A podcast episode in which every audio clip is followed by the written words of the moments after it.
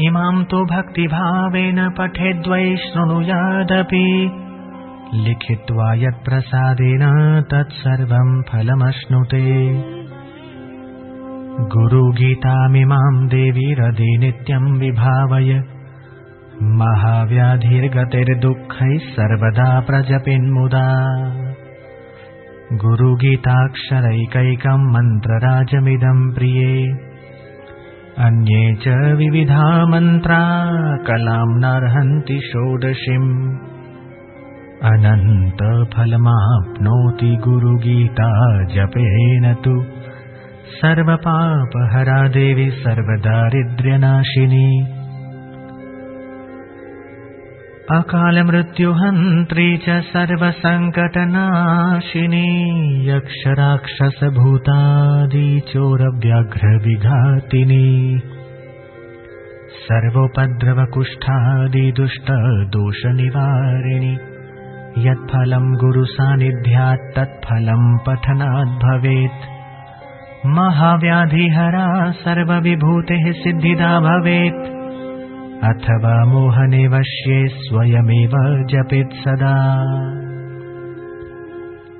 मोहनम् सर्वभूतानाम् बन्धमोक्षकरम् परम् देवराज्ञाम् प्रियकरम् राजानम् वशमानयेत् मुखस्तम्भकरम् चैव गुणानाम् च विवर्धनम् दुष्कर्मनाशनम् चैव तथा सत्कर्मसिद्धिदम् असिद्धम् साधयत् कार्यम् नवग्रहभयापहम् दुःस्वप्ननाशनम् चैव सुस्वप्न फलदायकम् भक्ति भाव से, इस गुरु गीता का पाठ करने से, सुनने से, और लिखने से वह भक्त सब फल भोगता है।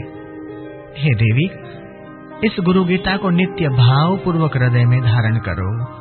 महाव्याधि वाले दुखी लोगों को सदा आनंद से इसका जप करना चाहिए। हे प्रिय गुरु गीता का एक एक अक्षर मंत्र राज है।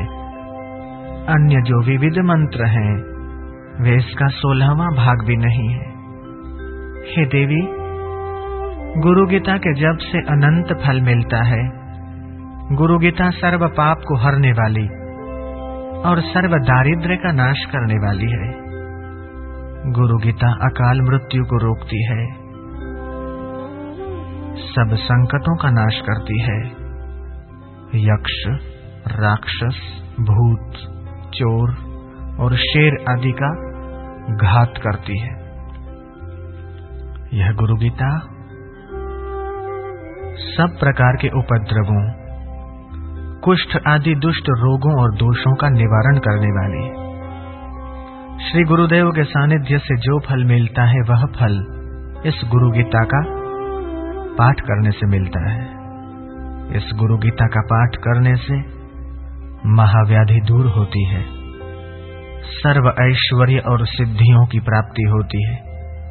मोहन में अथवा वशीकरण में इसका पाठ स्वयं करना चाहिए। इस गुरु गीता का पाठ करने वाले पर सर्व प्राणी मोहित हो जाते हैं। बंधन में से परम मुक्ति मिलती है। देवराज इंद्र को वह प्रिय होता है और राजा उसके वश हो जाता है।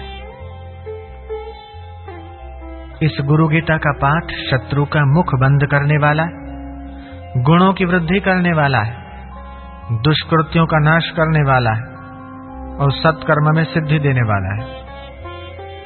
इसका पाठ असाध्य कार्यों की सिद्धि करता है।